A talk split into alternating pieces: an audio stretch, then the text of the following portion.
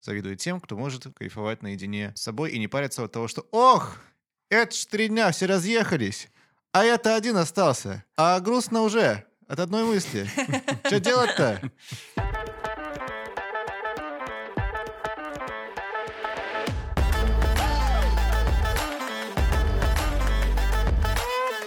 Всем привет! Это подкаст «Тема белорусских. Проекты «Интересные люди». При поддержке нашего партнера, онлайн-гипермаркета 21 век Бай, мы обсуждаем не всегда нужные новости, чтобы жить стало на час попроще и повеселее. Мы — это Антон Шашура. И Стас Барановский. Сегодня у нас в гостях Таня Кирьянова. Согласно странице Википедии, а, ничего и не известно, потому что такой страницы нет. Но мы в курсе, что Таня вообще-то фудблогер, а, амбассадор здорового питания, здоровых завтраков и вообще здорового баланса в жизни.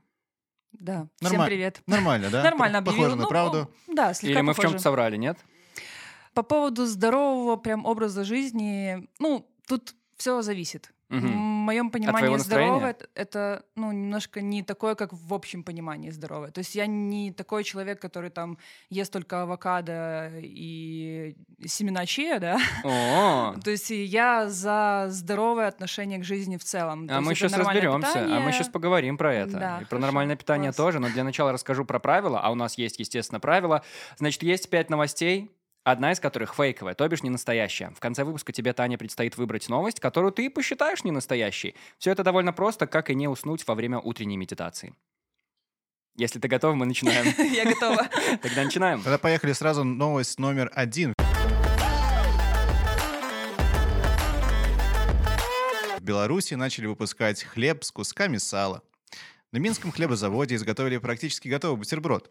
Продукт получил название «хлеб охотничий» с начинкой из сала. Причем подобный рецепт уже лет 10 тому придумали пекари из э, Гомель хлебпрома. Стоит необычный продукт довольно-таки дорого. 3 рубля 69 копеек за скромные 400 грамм. И хотя хлеб э, назван ржаным, э, в его состав входит картофельное пюре. Поэтому хлеб не только ржаной, но и ржачный. О, как. Хорошо, Ну, хорошо. э, я так понимаю, это отличная штука на завтрак, правда?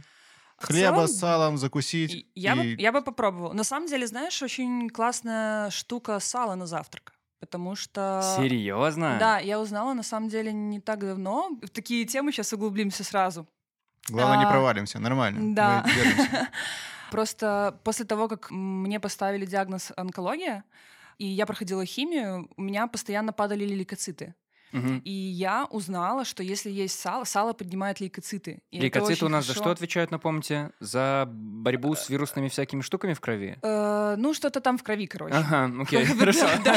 Часть про кровь я угадал. Э, Эритроциты, вро- эритроциты вроде насыщенность крови кислородом, тромбоциты сворачиваемость, а лейкоциты, да, защита, Да, иммунитет, да, вот да. это все. Окей, окей. И вот, И короче, сало поднимает лейкоциты? да, представляешь?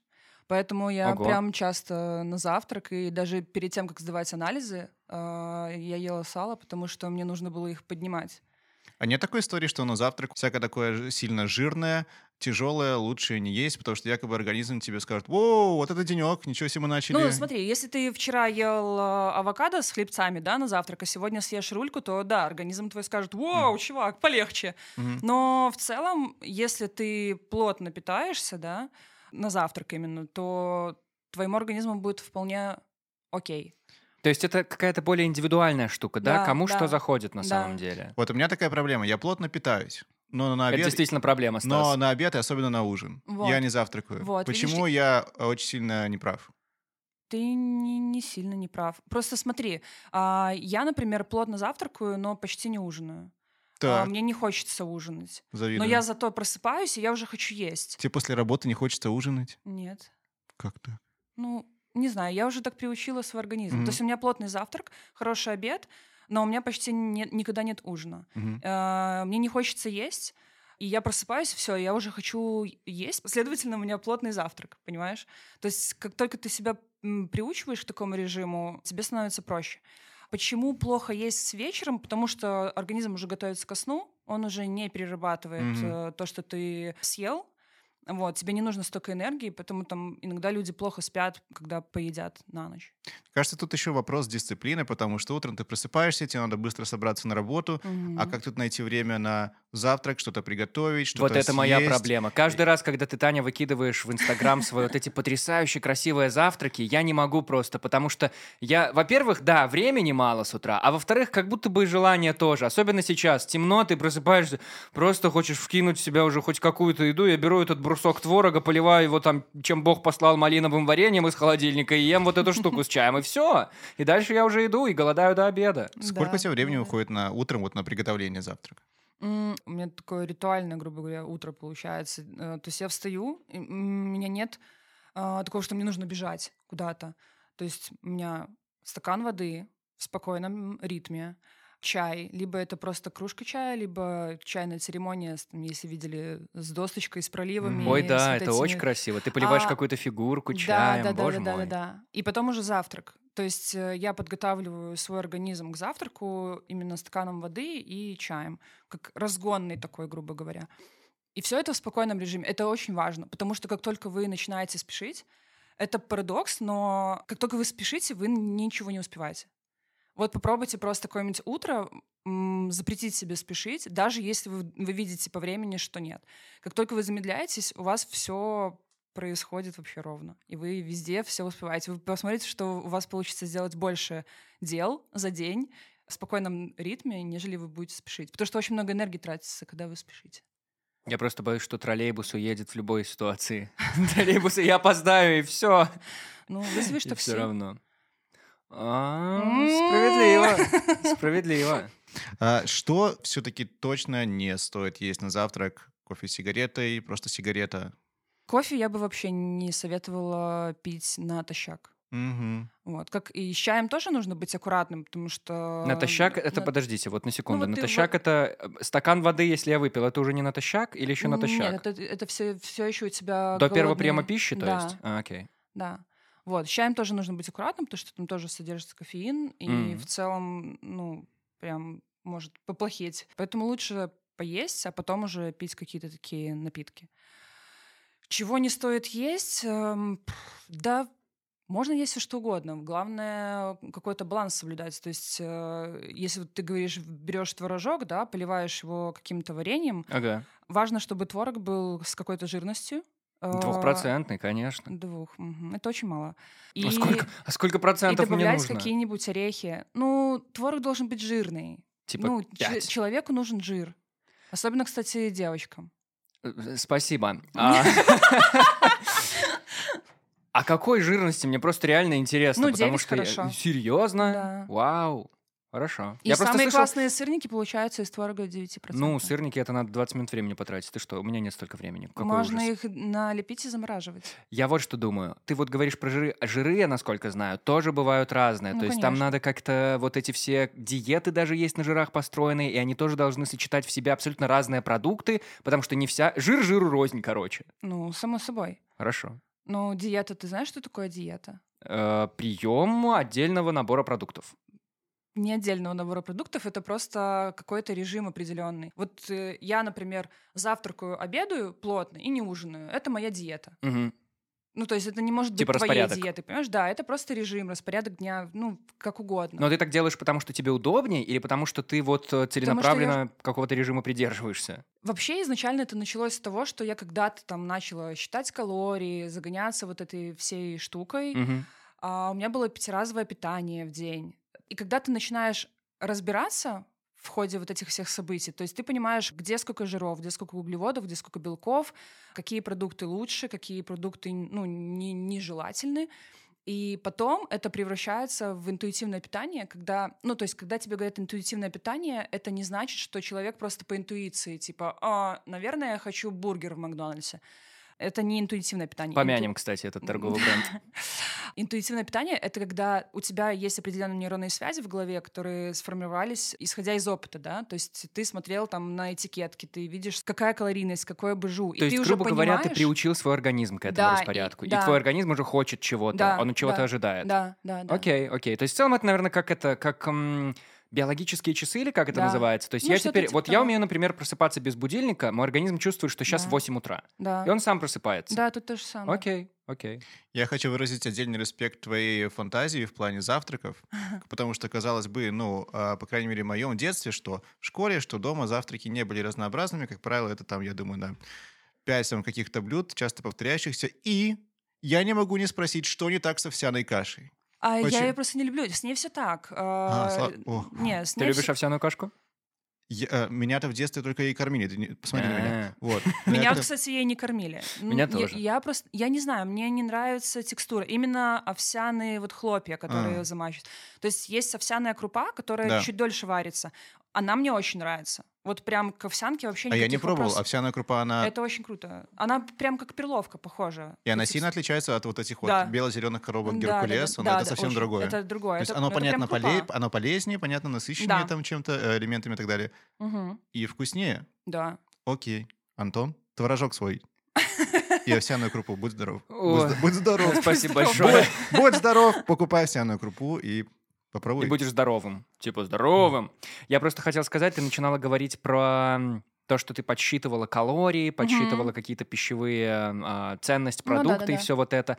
Я знаю, есть приложение, куда ты можешь вносить все, что ты ел в течение дня. И он считает, мне кажется, это так скучно жить становится. Ты прям знаешь наизусть, что ты можешь, и потом начинаешь себя ограничивать.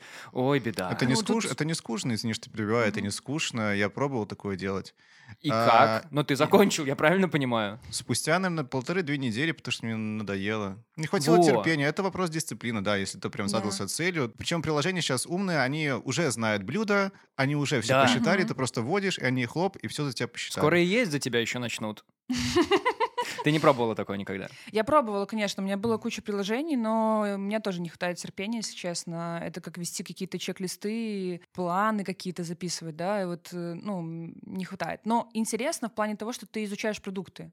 Для того, чтобы ты потом просто по- э, на интуиции это все потреблял, Мгм. тебе нужно это знать. Окей. Вот. Я еще хотел спросить, для того, чтобы слушатели понимали, тебе хочется добавить какой-то экспертности в этом вопросе. Скажи, что ты изучаешь завтраки уже 15 тысяч лет, и ты знаешь про них все, и ты вообще читала много книг. Ну, просто мы действительно спрашиваем тебя как эксперта, а я же понимаю, что тебя просто это интересует. Ты же ничего Э, специально не изучала в этом Да, плане. я ничего специально не изучала, но, знаешь, ты вовлечен в эту тему, ну, да, наверное, лет, ну, не 15, может, 12. Вот. Настолько? Серьезно? Ну, да. Ого. Вот. Поэтому, да, у меня есть какая-то определенная экспертность. Вот, тогда тебя, как определенного эксперта, хочу спросить, может быть, вы слышали что-то про длительное голодание? Слышала что-то? Мой преподаватель по английскому рассказывает мне и очень советует это попробовать. У него, короче, были какие-то проблемы с пищеварением. И он вот прочел про эту штуку о том, что можно поголодать, например, трое суток, как он хотел. 72 часа он решил не есть ничего, что-то вроде пил какую-то там воду. Святую, может Святую. быть, я не знаю. И удивительное дело, он говорит, он продержался примерно 68 часов, где-то чуть-чуть не дотерпел, но мало того, что у него прошли все проблемы с его пищеварением, у него еще сустав болел до этого, он там что-то во время спорта потянул или что-то, прошло, его с тех пор не беспокоит. Более того, у него поясница болела. Ну просто, ну, я не знаю, от физической активности или от неправильного там, как ты, осанку что-то там кривишь, тоже перестала. Вообще удивительная штука. Я вот думаю попробовать, но я тревожусь почему-то. Ну, потому что трое суток — это такое дело. Слышали ли вы что-нибудь об этом? Э, Знаете ли вы что-то про голодание? Очень большая, обширная такая тема, э, на самом деле, с, и с интервальными голоданиями, и с длительными голоданиями. Я бы не советовала делать это самому. Типа, ой, я услышал, там один человек вот раз, у него все выздоровело, и я сейчас тоже попробую. Мгм. Ни в коем случае лучше это делать либо с консультацией врача, Типа вот я хочу попробовать. Тебе нужно, во-первых, посмотреть кучу какой-то литературы или хотя бы там на ютубчике какие-то видео именно с точки зрения экспертов каких-то, да? И чего ожидать потом? Да, да, И да, как да, это да. правильно делать? Да, потому что у тебя может выскочить все что угодно. Мгм. Ну, то есть я бы таким не занималась. Если ты хочешь лечить что-то в своем организме, займись сначала головой. Вот, а потом уже голоданием и всем Сколько тебе раз говорил об этом?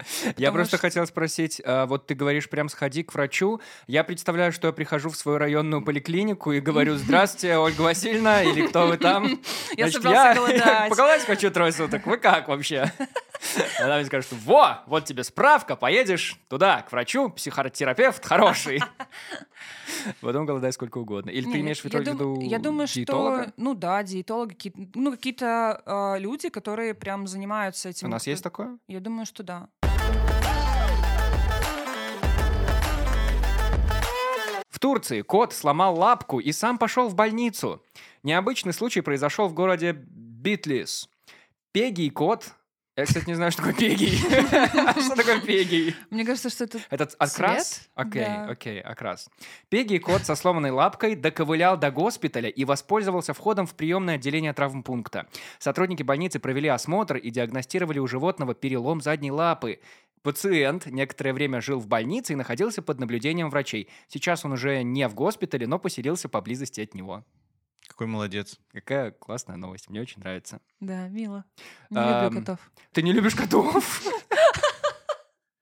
Нет! Все, пока. Ты собачница. Да. Окей, нормально. Я тоже. Ну, коты тоже милые. Ну, иногда. Нет. Ну, ладно. Слушайте, у вас бывает такое, что вы терпите какую-то боль, или что-то с вами произошло, у вас есть какое-то недомогание или что-то, но вы думаете, «М-м». вот к врачу, «М-м». Так нет. это все постсоветское пространство так живет. Почему так? Я, у меня нет ответа на этот вопрос. Потому что нас воспитывали не говорить про проблемы, не говорить о болезнях. Не ной. Не ной. Терпи. все... Это на психологическом уровне? Конечно. Да, это на психологическом уровне. А, я просто подумал, может, это наоборот наследство советской системы здравоохранения, Ну, когда это вот то же самое. тебя нагрубят, там еще Да. отправят еще куда-то. Я только сегодня у психолога обсуждала вот эту вот историю с э, походами к врачам, с э, обследованиями, которые в школах были. А Ну, есть какие-то травмы? Я думаю, что у большинства есть такие травмы. Я не знаю, как там э, в вашем детстве э, водили там э, ребят и девочек, кого к урологу, кого к гинекологу, да?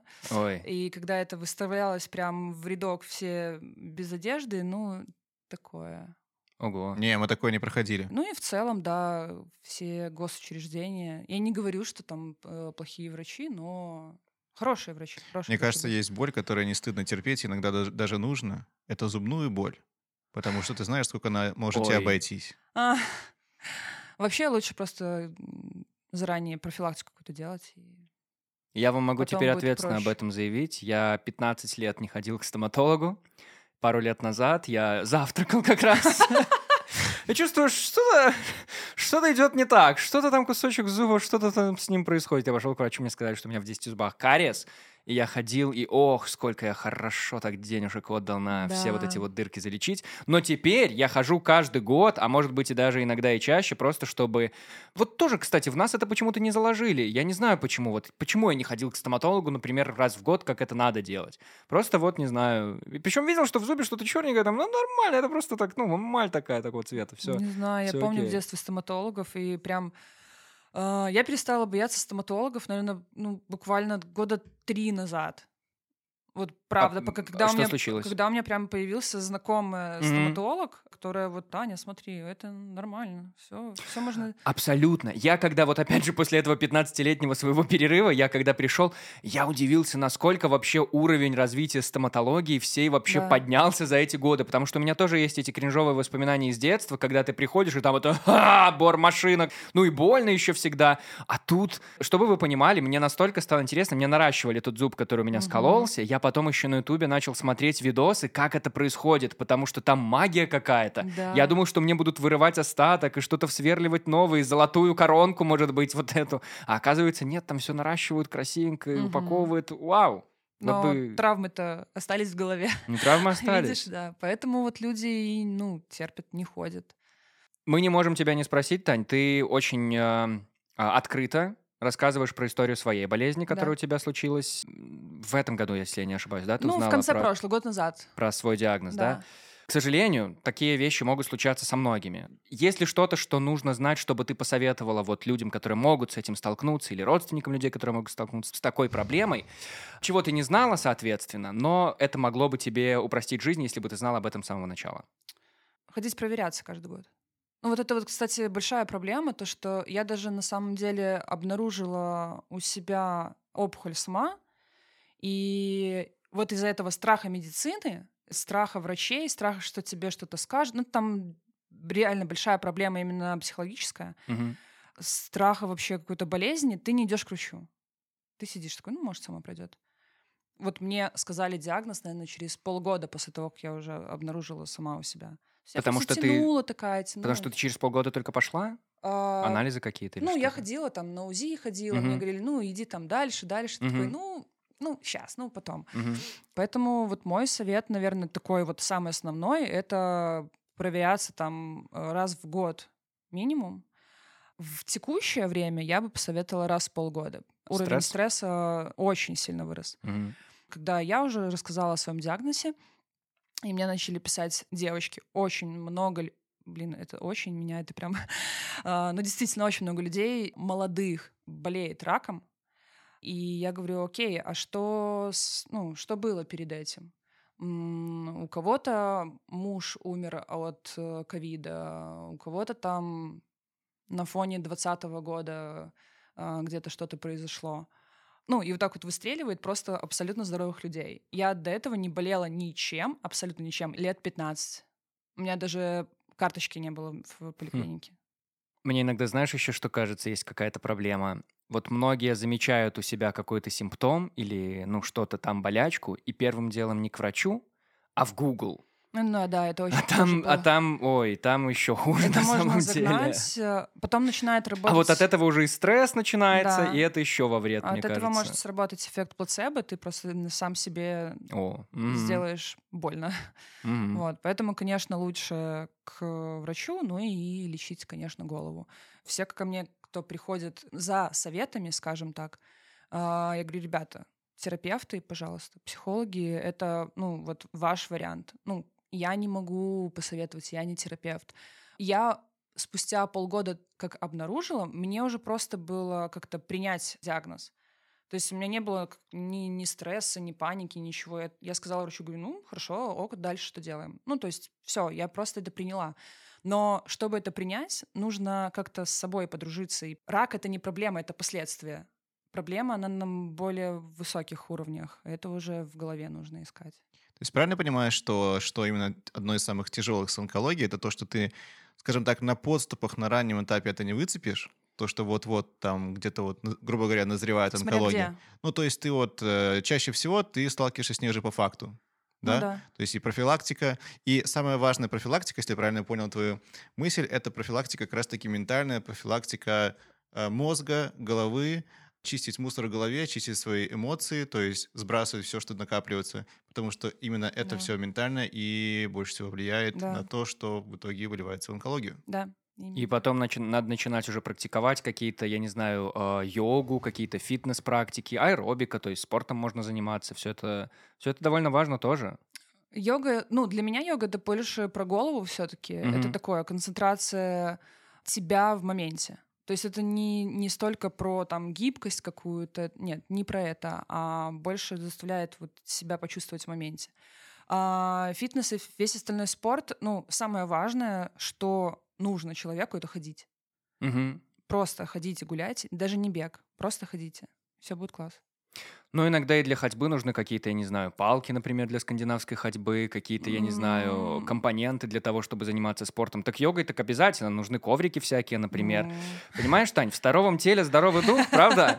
Да. А держать себя в отличной форме можно не выходя из дома теперь. Благо, есть такая возможность, и в этом поможет онлайн-гипермаркет 21век.бай. В специальном разделе по ссылке в описании этого выпуска можно найти все необходимое для занятия и фитнесом, и йогой, и аэробикой. Класс. Я ж там был, я ж тебе кидал эту ссылку. Ты же, э, ну... А ты еще и же, промокод какой-то вот, кидал, я помню. А, я тебе тоже скинул? Да-да-да. Ладно, тогда всем же расскажу о том, что переходите, во-первых, по ссылке в описании, а еще у нас есть замечательный промокод подкаст. Подкаст. Подкаст. Подкаст. Просто по-русски в одно слово. И скидку дает еще И классно. с- так в том-то и суть, что это не просто словечко такое. Промокод, подкаст. Тем более новогодние праздники скоро, а 7% под елкой не валяются. Ага. А вот на сайте 21 век ждут вас. Так вперед туда. Третью новость по традиции читает герой нашего подкаста, героиня сегодня, Таня Кирьянова. Прошу. Француз отстоял право не участвовать в тимбилдингах и не пить с коллегами по пятницам. Его заставляли прям. Месье из Парижа уволили из консалтинговой компании, где есть традиция пятничной вечеринки в баре. Он не хотел выпивать с коллегами, вот его и уволили. Тогда он подал на компанию в суд. Тот постановил, что веселый тимбилдинг нарушает неприкосновенность частной жизни, а месье имел право отказаться от корпоративных мероприятий. Теперь компания должна ему 3000 евро в качестве компенсации. Кстати, новогодние праздники и вправду скоро. Вам по душе вот эти новогодние корпоративные? Эй! Мне очень, поэтому я не иду. Раньше как-то было по душе. Сейчас, видишь, э, очень меняется время. Перешли как-то все на удаленки, вот это вот все. Ну, у меня компания лично разъехалась по многим странам. Мгм. И сложновато. Кто-то А даже онлайн-корпоративы это ну, вообще- пыта- Ну, для меня нет. Это не Я работает. не Я сам проходил такого. через это. М-м. Да, ну, типа, это да, да, мы даже как-то фильм. У меня тоже очень такая распространенная удаленная команда. Когда вы смотрите фильм, например, все вместе, или там, я не знаю, делаете вид, что у вас вечеринка. а, ну, это. Ну э, да, это, такое. это странно. Это нет вот этого... Но с другой стороны, когда это живые корпоративы, и когда тебя сталкивают с людьми, с которыми, ну, типа, ты никогда не общаешься, например, с бухгалтершей Зоей Васильевной, ты, ну, ну, типа, да, наверное, давайте-ка мандарин съедим с вами, Зоя Васильевна. Тут, не знаю, это уровень кринжа резко поднимается. Мне кажется, что как-то всегда на таких тусовках разбиваются люди по каким-то группам, по интересам. Ну, по крайней мере, у меня не было каких-то таких корпоративов, которые прям не заходили. У нас на прошлой работе, где я был, мы устраивали тайного Санту, мы Мгм. обменивались подарками, и все подготовили чудесные подарки. И Я тебе сам- ничего не подарили. Мне подарили, но лучше бы ничего. У нас был э, сис-админ, человек, который настраивал компы в нашей организации. Организация небольшая, типа 40 человек. И у него был последний день работы. В тот день, когда его уволили, короче, из-за того, что он что-то запил или что-то. Из его кабинета жутко разило.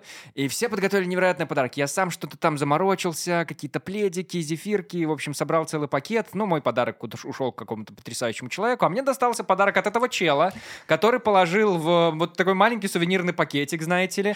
0,2 бальзама «Черный рыцарь» или «Черный знахарь», я не знаю что, и три конфетки какие-то.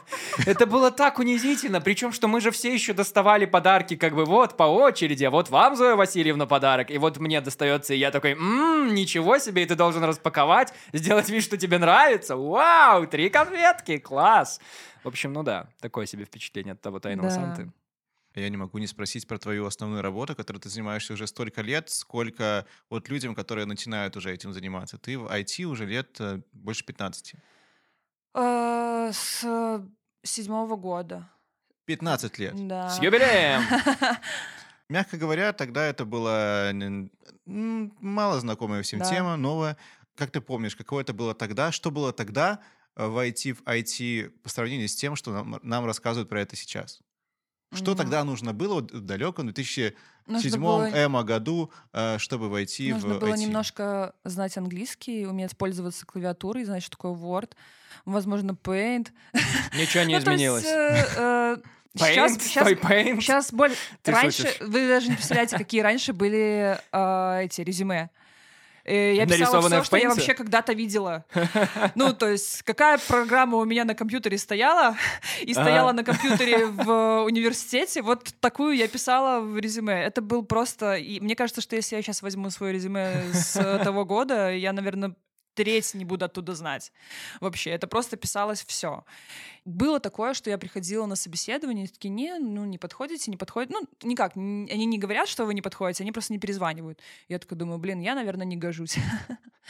Вот, а потом в какую-то компанию я пришла, а, маленькая компания, и они такие, когда можешь начать? Я говорю, ну, сейчас. Они такие, приходи завтра, и все. Так ты уже практически ветеран индустрии. Да.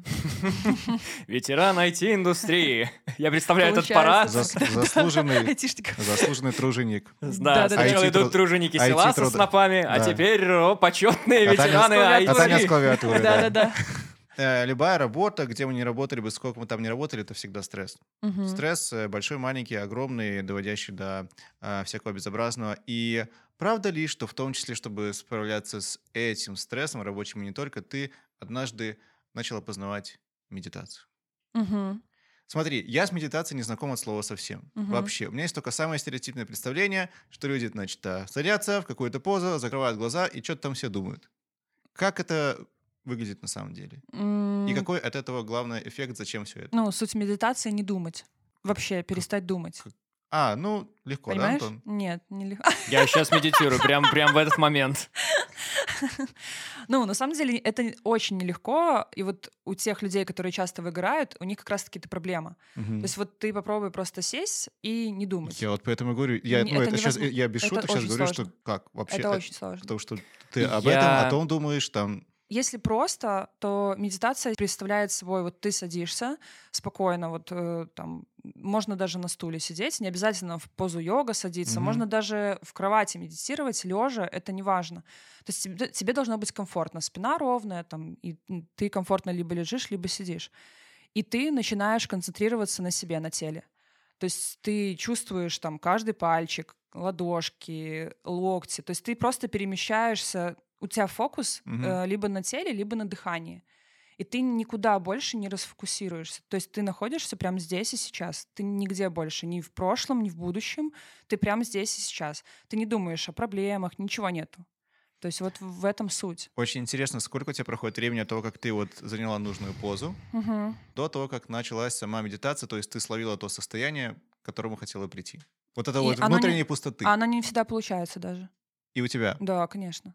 И ты...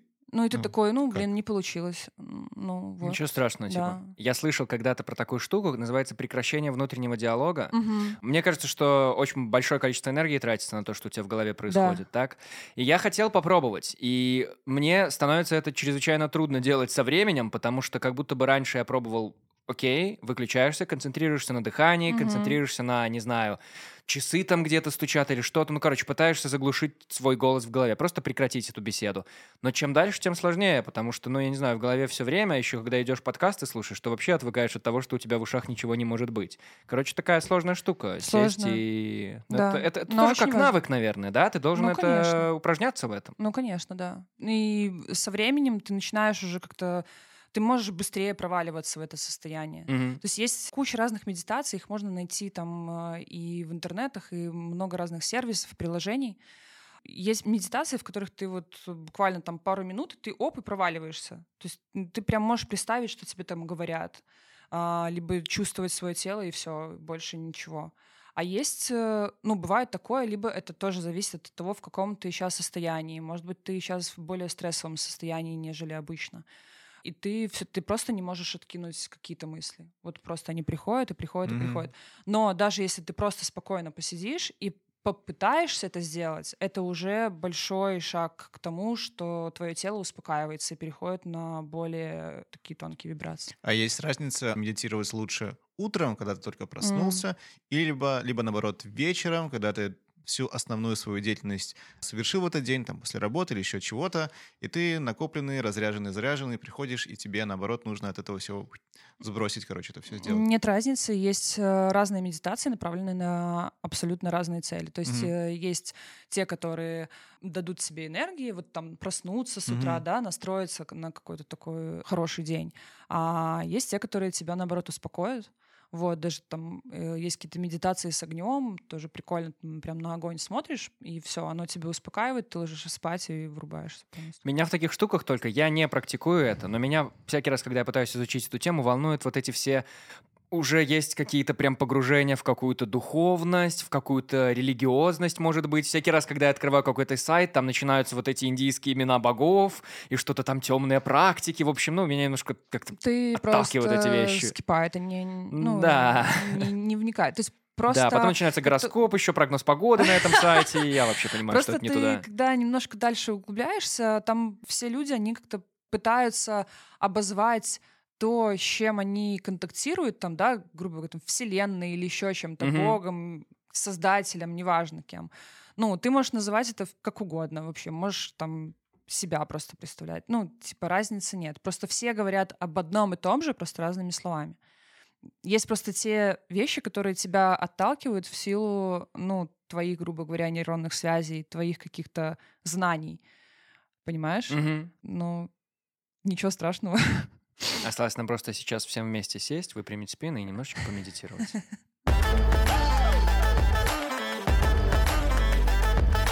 ЮНЕСКО признала рижские шпроты частью культурного наследия Латвии. Комиссия установила, что рецепт появился в Латвии в 17 веке, однако на протяжении многих веков он был неизвестен за пределами страны, поскольку мастера бережно хранили секреты рецептуры, а за вывоз даже баночки шпрот за границу полагалась смертная казнь. Ничего себе. Ну, Латвия, получается, прекрасно. Сразу есть что и выпить бальзам, и чем закусить. Правильно? Ты ж мой хороший. Кстати, Антонио, а ты же Вот не это так, ты же не да. так давно бывал в Латвии. Как тебе там? Что ты там наследил? Наследил эм, очень красивую архитектуру. Вы были в Риге когда-нибудь? Да. Рига потрясающая, причем большой контраст с тем же Вильнюсом. Тебе кажется, Да, что это большой. страны Балтии. Вот я еще в Таллине, правда, не был. И в Скандинавии не был. Но мне кажется, что Рига выглядит так, как я себе Скандинавию представляю. Разные здания, такие готические шпили, и они какие-то... Архитектура вот вся такая перемешанная. И не то, что сумбурно перемешанная, а красиво перемешанная. Да, Рига красивая. Особенно под шпроты и вот это все дело. Ты же тоже недавно путешествовала по Европам, по заграницам. Да, была в Испании, в Польше пару недель. Не так давно в Норвегии была. Таня, мы как раз-таки про путешествие подготовили специальный блиц для тебя. Мы Мгм. вспоминаем страну, в которой ты была, а ты вспоминаешь твой идеальный завтрак в этой стране. Мгм, Постараюсь. Окей. А Антон в это время помолчит. Так вот, Опять? Удачи, дружище. Так, страна первая. Венгрия. Когда ты там была? В этом году? Да, в Недавно. этом году, совсем недавно. Летом. Что там вкусного? Твой там лучший завтрак. Что это могло быть? Гуляш. Нет. Нет, там э, был отель, обычный... Как это называется? Шведский Шведский стол? стол, да. Стандартный завтрак. Окей, а Норм. что-нибудь э, интересное из местной кухни, что ты пробовала, и тебе прям вау? Гуляш. Ты хочешь гуляш? Ну, в А, Венгрии же гуляш, я не был в Венгрии. Объясню, объясню. э, Мы почти там ничего не попробовали такого, типа из национального, потому что мы ездили, там были буквально три дня. Мы хотели и хотим еще за- запустить проект по путешествиям и готовке. И когда получилось поехать в Венгрию, э, мы отделились от группы, ну, мы ездили с э, туристической компанией, мы отделились от них, взяли тачку и поехали по Венгрии, брали какие-то продукты. Нам нужно было готовить без там мангалов, сковородок, Мгм. без ничего, на улице, где-то вот на останавливались и что-то делали. Поэтому я как-то вот придумывала все вот так вот на ходу. И где-то в Будапеште, там около дворцов этих, сидя просто на Мгм. берегу Дуная, вот так вот просто без ничего, без ножей, без вилок мы что-то там делали. Поэтому у нас не было такого прям м, experience а попробовать местную еду. Окей, ладно, Венгрия остается для нас загадкой, Мгм. кроме гуляш, который Антон однажды попробует и всем расскажет. Ой, я думаю, это вкусно. А ты не пробовал? Я не пробовал. М. Я думаю сделать, кстати, какой-нибудь Гуляш? венгерский вечер. а, Венгерский собрать, вечер. э, ребят, приготовить гуляш, попить вино и пообщаться про Венгрию. Давно Ну, была если такая идея. будет надо- свободное местечко. А тебе, то Антон, я- всем приготовит овсяную крупу, не забывай. Вместе с гуляшом. Очень аппетитно. А, ладно, Венгрия, проехали. Норвегия. Ну, хотя бы рыбку-то какую-нибудь попробовали? Лосось? Нет. Ну, мы покупали Форель? лосось, но но это... Я вам скажу так. Сёмга? Там в мага- магазины, они достаточно скудные. Прям вообще по продуктам. Возможно, они где-то там Просто тарятся. такие у них каких-то- магазины, да. Да, да, да, да, Мгм. да. Там мало овощей. то есть, ну, как-то все очень странно. Завтраки готовила я, ну, поэтому они все были идеальные. Во- Вопросов нет. Окей. Турция. Так, что в Турции? Пахлава. Я, я не скажу, ш- я не Рахат помню лукум. какой-то классный завтрак там. Я точно помню, как я попробовала. Я забыла, как называется это блюдо. Вообще, у меня с названиями вообще все, все очень плохо. Типа как шаурма, но она готовится из потрошков. То есть Так. из всяких там почек, желудков, все такое. Мгм. Это очень вкусно. Они просто невероятно круто это готовят. Это стритфуд какой-то, да? Да, Мгм. вот. Ой, очень классно. Это А все там- заворачивается в какой-то такой, типа как бекон, там еще чего-то. И так, вау. Это, ну это прям Я есть захотел. вау. Так, Турция, Грузия. Тут напрашивается. У нас в бы. Грузии на завтрак было вино. А, а из еды? Это и была еда. Да, чем тебе вино не еда. Ну, Кстати, калорийное. А, нет, какие-то простые завтраки были, типа яичница, тоже сосиски. Ну, ты же попробовала это такое. местное классическое хинкали, хачапури. А, да, конечно. Но, кстати, мне не очень понравилось, как грузины готовят. Я М. прям не, Вот не это- осталась в восторге. Ну, классно хинкали, Мгм. классно хачапури. Ты же первый Они- человек, который так Они говорит. отвратительно готовят мясо. Они вообще просто не умеют готовить Вот, мясо. кстати, так совпало, что мы вместе с Антоном, вот тем самым, который напротив сидит, а однажды вместе отдыхали в Грузии. Ничего личного, так совпало. И мы, помнишь, мы с тобой были в одном заведении, мы пробовали шашлык. Это был какой-то типа ресторан, и это был обычный шашлык. Ничего как бы фантастического и такого. Правда, Антон? Да? Мы что-то заказали, какой-то шашлык, и это было не то, что обычно, это просто было Плохо. ужасно. Это прям плохо. Вот Вот, какие-то мгм. такие закуски классные, там, типа из баклажан, сырные всякие штуки, они Мгм. круто готовят. Ну, вопросов нет. Но что касается мяса... м. А вот от чего Антона было не оторвать, так это от хачапури.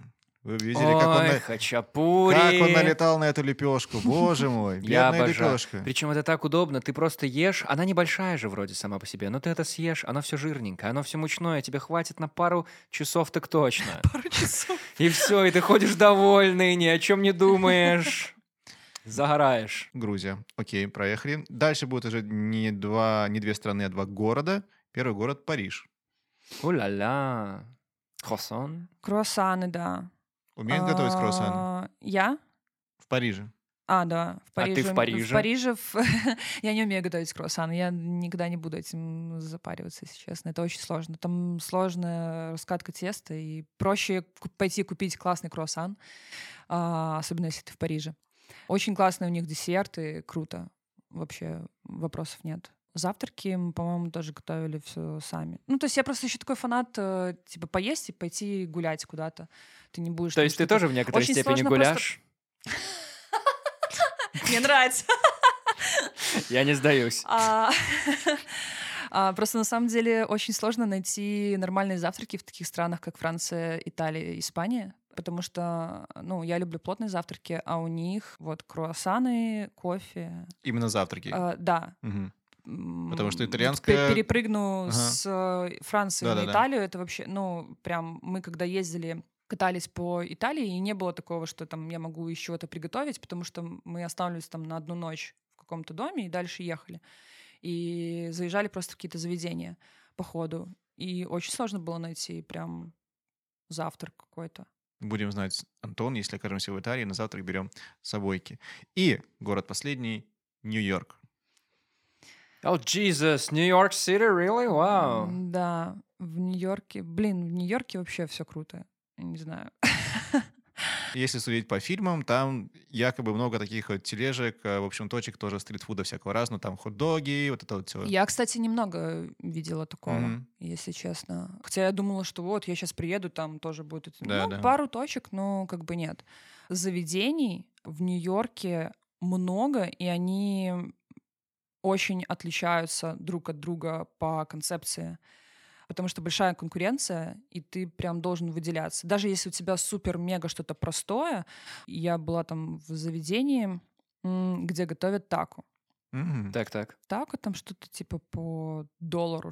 Они маленькие, там, с начинкой, ты выбираешь любую начинку, потом еще подходишь, там, накладываешь себе каких-то дополнительных, там, гуакамоле, еще чего-то, томаты. Это все в таком не как заведение, там, заведение, ты пришел, заказал. Нет, ты подходишь к стойке, все тебе делают на ходу сразу такой, как, как фастфуд, только тако. Но это так вкусно, просто невероятно вкусно. И всего за доллар. Ну, да, там, за одну штучку. Какие-то кафешки у них тоже классные, с какой-то такой концепцией разные. Они все разные абсолютно. То есть, ну, прям не пересекаются, потому что ты не выживешь, если ты бу- будешь делать что-то просто. А в одной прикольной кофеечной там была, держат, по-моему, то ли корейцы, то ли кто-то там, ну, такие ребята. Мы пришли, у них открытие было в 10, мы пришли без 15, уже стояла очередь. И это причем вообще в каком-то районе таком, ну, далековато от центра. Никого не было вообще на улице, вот сюда стоит очередь. Мы такие, чего? Мы заходим, там очень маленькое помещение, но вот прям ты заходишь, слева барная стойка, справа у тебя зеркало просто. Ну, ты садишься за стойку, они там просто кофе, невероятный выбор. Они и такое заваривание, и такое заваривание. И там полки такие стоят за баром, а в них всякие эти кофейнички стоят, разный кофе, там ты выбираешь, все. Они еще на какой-то маленькой кухонке готовят завтраки какие-то минимальные, а в пять вечера за барной стойкой сдвигаются зеркала, и уже это не кофейня, а... Бар? А, а что они там пили? Да, это получается бар, М, но там с каким-то определенным алкоголем Мгм. типа, тоже. Типа моно. Да, да, да, да, да. Круто. Круто. Рубрика «Никогда у нас». Хм.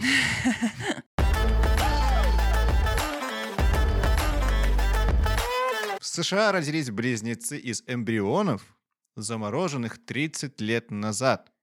В 1992 году их создали в лабораторных условиях для женатой пары, которая в 2007 году решила отдать их в Национальный центр донорских эмбрионов в надежде, что они понадобятся другим родителям. Спустя 30 лет хранения при температуре минус 200 градусов нашлись новые родители. И малыши успешно появились на свет. Предыдущий рекорд хранения с успешным исходом составлял 27 лет. Это как мне сейчас. Слушайте, ну круто, круто иметь такую возможность, да, получается, вот эмбрионы сейчас родятся э, в лучшее время, типа, ну, оставим на потом, на лучшее, знаете, как, э, типа, самый последний кусочек шоколадки оставляешь себе на потом, про запас на лучшие времена, точно так же, получается. Оглядываясь на последние несколько лет, хрен угадаешь, когда будет лучшее время. Слушайте, у вас получается сейчас вообще что-то планировать наперед, вот в времена, которые мы живем? Какой у вас горизонт планирования сейчас? Напомни мне, сколько ты меня пытался вытянуть на этот подкаст. Э, Некоторое время. У меня долгосрочное планирование — это планирование на сегодняшний вечер. Вот, скажем так. Это Э, из-за того, что у тебя жизнь перегружена планами всякими, потому что ты занятой человек? Я не могу сказать, что я прям больше занята, чем пару лет назад. Но просто сейчас ты действительно не знаешь, где ты окажешься там послезавтра. Мгм. То есть ты не понимаешь, какая выстрелит новость, и не придется ли тебе срочно уезжать, например. А, или в каком городе ты сегодня будешь. Ну, вот такое. Не звучит как Жизнь безудержная меняется. молодость? М, да. Да, в каком городе ты проснешься, ничего не знаешь об этом. Слушай, и при этом, Но это классно, кстати. Таня, при этом, ты же производишь впечатление человека, который знает, как получать удовольствие от жизни. Ну, так я же получаю. Это же никак не мешает. Да?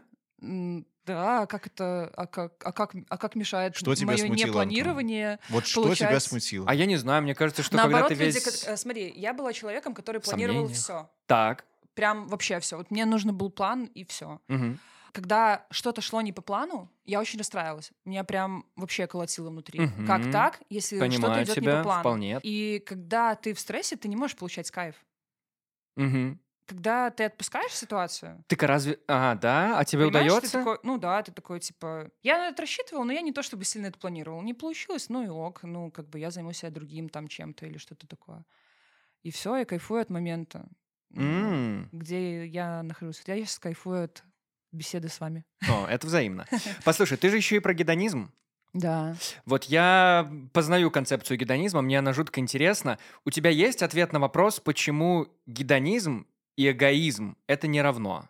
Немножко глубоких вопросов Да, я решил подожди, сунуть. сейчас я так... Ну э, смотри, нет, я, наверное, должен пояснить. Да. А, эгоизм — это когда ты больше про себя. Это когда из тебя Нет. прет вот это свое «я». Нет. Нет. А что это такое? И гедонизм, я хотел сказать, тоже это больше про свое удовольствие. И многие люди ставят знак равно между этим. Но ведь это вообще не так. Гедонизм — это про удовольствие. Мгм. Может, про А- удовольствие как конечная цель? А в чем смысл гедонизма? Получать от жизни удовольствие. Ну вот, как удовольствие как цель, да. Так. А, а эгоизм тут при чем? А эгоизм это когда ты направлен исключительно на себя, и все свое внимание направляешь исключительно на себя. Вот в чем родство. Очень важно, кстати, внимание направлять на себя. И это не про эгоизм, это про любовь к себе. А любовь к себе и эгоизм очень сильно отличаются. Понимаешь? Ну А, вот эту грань... Я тебе сейчас приведу пример. Давай. Вот ты выходишь на улицу, ты красиво одет, у тебя красивая там рубашка, галстук, все такое. Ой, ты видишь, ну, что допустим. человеку, ну, например, Ну да, сложно а, человеку ну, нужна помощь, он там сидит, и ты ему протягиваешь чистую рубашку и говоришь, вот, я тебе дарю рубашку. Мгм. А эгоизм — это когда на человеке одето 10 рубашек, но он никогда никому не даст, не поможет, не даст э, одну рубашку другому человеку, который нуждается в помощи, понимаешь? Ну, Я понимаю разницу, конечно. Но сначала нужно себя одеть для того, чтобы помогать. То, что ты вот называешь про себя, про любовь Мгм. к себе, пока этого не будет, ну, ты, ты можешь без этого быть эгоистом. Но это все тот же классический пример про э, сначала кислородную маску надеваешь на Да, себя, да, потом уже да, да. помогаешь соседу и все такое.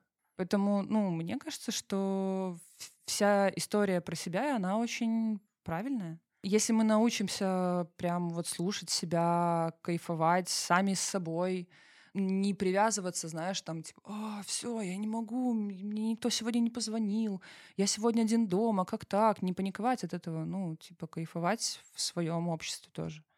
Я вот завидую людям, которые так умеют кайфовать в одиночестве. Да. Одно дело, у тебя есть, естественно, желание побыть там наедине с собой, потому что ты там постоянно в обществе, на работе там и так далее. Хочется просто дома там уединиться, побыть в четырех стенах и все, никого не видеть, не слышать и так далее.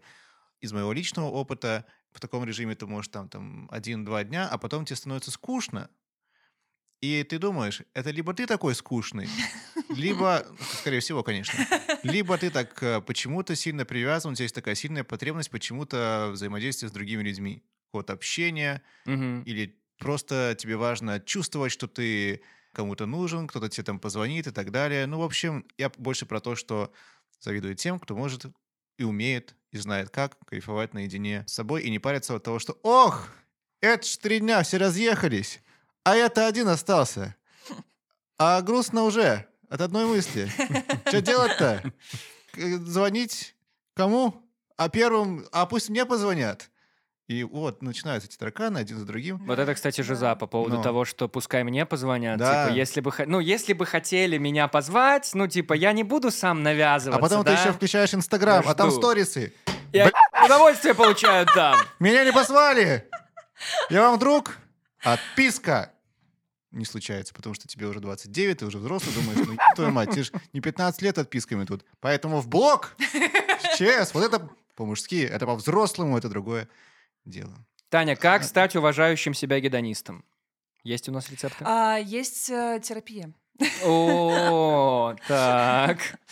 Поэтому обращайтесь к специалистам, они вам все это расскажут. Ну, не знаю, нужно уметь кайфовать от любой, вообще от любого, всего, чего происходит с вами. Понимаешь, нету плохих событий. Тебе может казаться, что событие какое-то плохое. Там, ты пришел, хотел мороженое шоколадное, его не оказалось. Ты такой, блин, ты расстроился, такой, да черт, мне вообще не везет жизнь. Может, тебе жизнь вообще там хотела наткнуть на какое-нибудь более крутое мороженое. а Ты такой, эх, надо плюсы замечать во всем. А еще важно не бояться совершать ошибки, особенно ошибки молодости. Да. Мне кажется, что на ошибках учится, и все, что тебе там рассказывают где-то со стороны, что вот, мол, не надо было там, или что-то, вот, ну ты куда лезешь, ты же, ну вот, ну, ай, мы это все проходили. М. Это не работает, пока сам не поймешь, не испытаешь. А-а. Да. Очень важно, кстати, не бояться ошибок, потому что ну, нас в детстве пытались оградить от ошибок. Там, не делай этого, Мгм, не делай этого. Мгм. Ну, не, Не знаю, влезай, убьет. Я бы, я бы сейчас. Ну, делай, да, попробуй. Ну, то есть, когда вот я вижу мамочек, которые оберегают там детей, там ребенку уже три года, он нормально себе бегает, но она там за ним по этой лестнице, да пускай упадет. Но он же будет понимать хотя бы, потому что ребенок, который растет в стерильной комнате в какой-то, да, где мама задувает пылинки, он потом будет очень сильно болеть, потому что у него организм не подстроился Мгм. под то, где он живет. А то, знаете ли, бывают случаи, когда там зачали куда-то чего-то, эмбрион получился, и через 30 лет только это. Мало ли.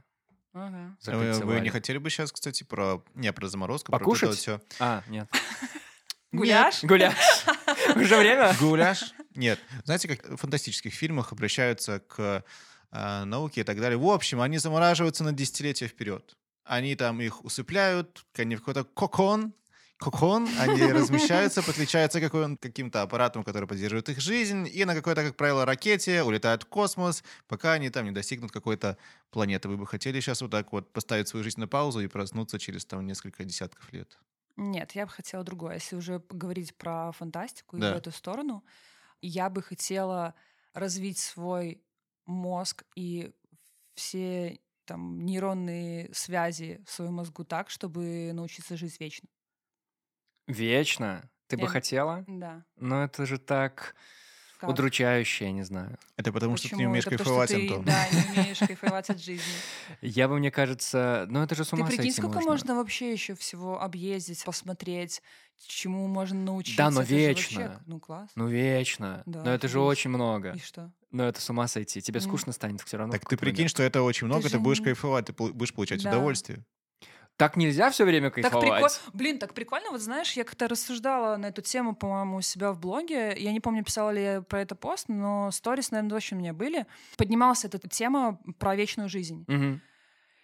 И кто-то сказал тоже, таки, вечно? Ты что, смеешься? Это же скучно. Я говорю, ребята, подождите, когда кто-то начинает болеть очень сильно, или мы находимся на предсмертном одре, все таки о боже, я не хочу умирать! Я говорю, серьезно? А тут вы такие, о, вечная жизнь, не надо нам уберите.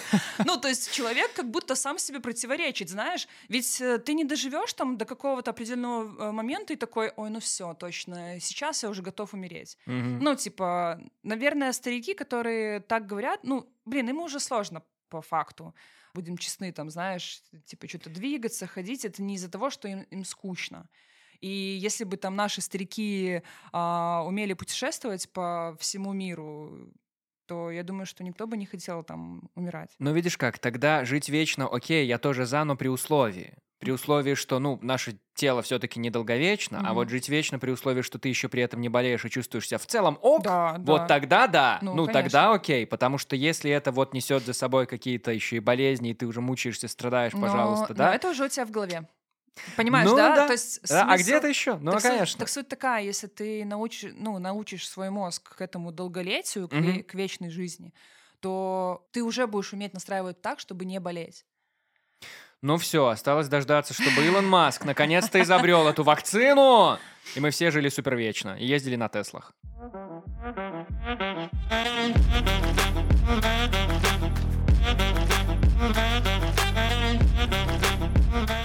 Таня, у нас были пять новостей, и сейчас Стас тебе ультра кратко напомнит, что за новости были. Итак, э, пятерка новостей, одна из которых фейк.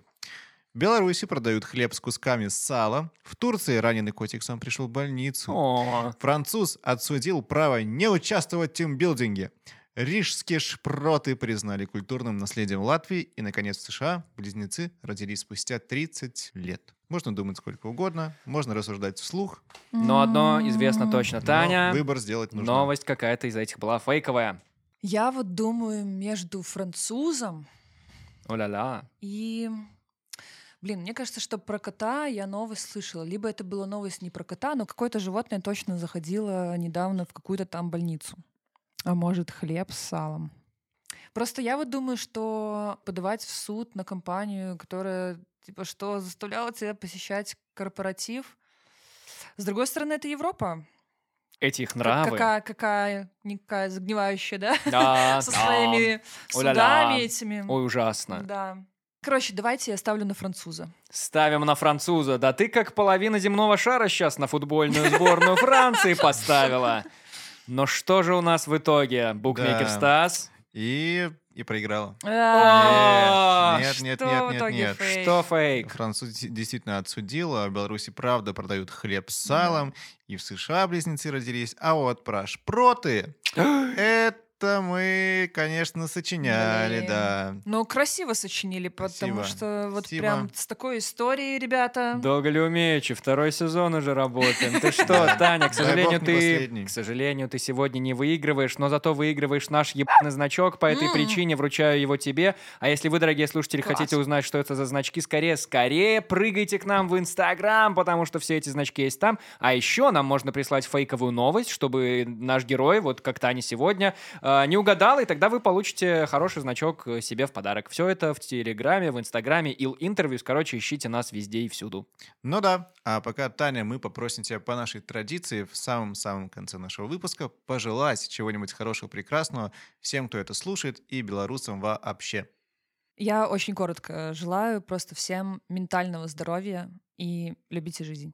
Ура. Спасибо тебе большое, Таня. Спасибо С вам. тобой было очень приятно сегодня поболтать. Взаимно. На этом у нас все. Это был подкаст «Темы белорусских». Подпишитесь же на нас уже, наконец, на любой подкаст-платформе. Это лучший новогодний подарок, который вы можете нам сделать. Все ссылки есть в описании этого выпуска. Да, пожалуйста, подпишитесь. Нам до 1000 подписчиков осталось всего лишь 999, поэтому подписывайтесь. Мы будем очень благодарны. А еще мы также благодарны нашему партнеру онлайн гипермаркету 21век.бай. Дай бог ему здоровья, О, процветающего И бизнеса ментального здоровья. и так далее. Мы, напомню, благодарим его за промокоды. Промокод подкаст, кстати, даст вам Вот, скидку, ну- потому ну что да, Новый год-то ну, скоро, да. подарки покупать надо. 7% под елкой не валялись, а где они еще валялись? На этом все. Меня зовут Антон Шашура. А меня не зовут Антон Шашура, но зато меня зовут Стас Барановский. Всем спасибо. Пока.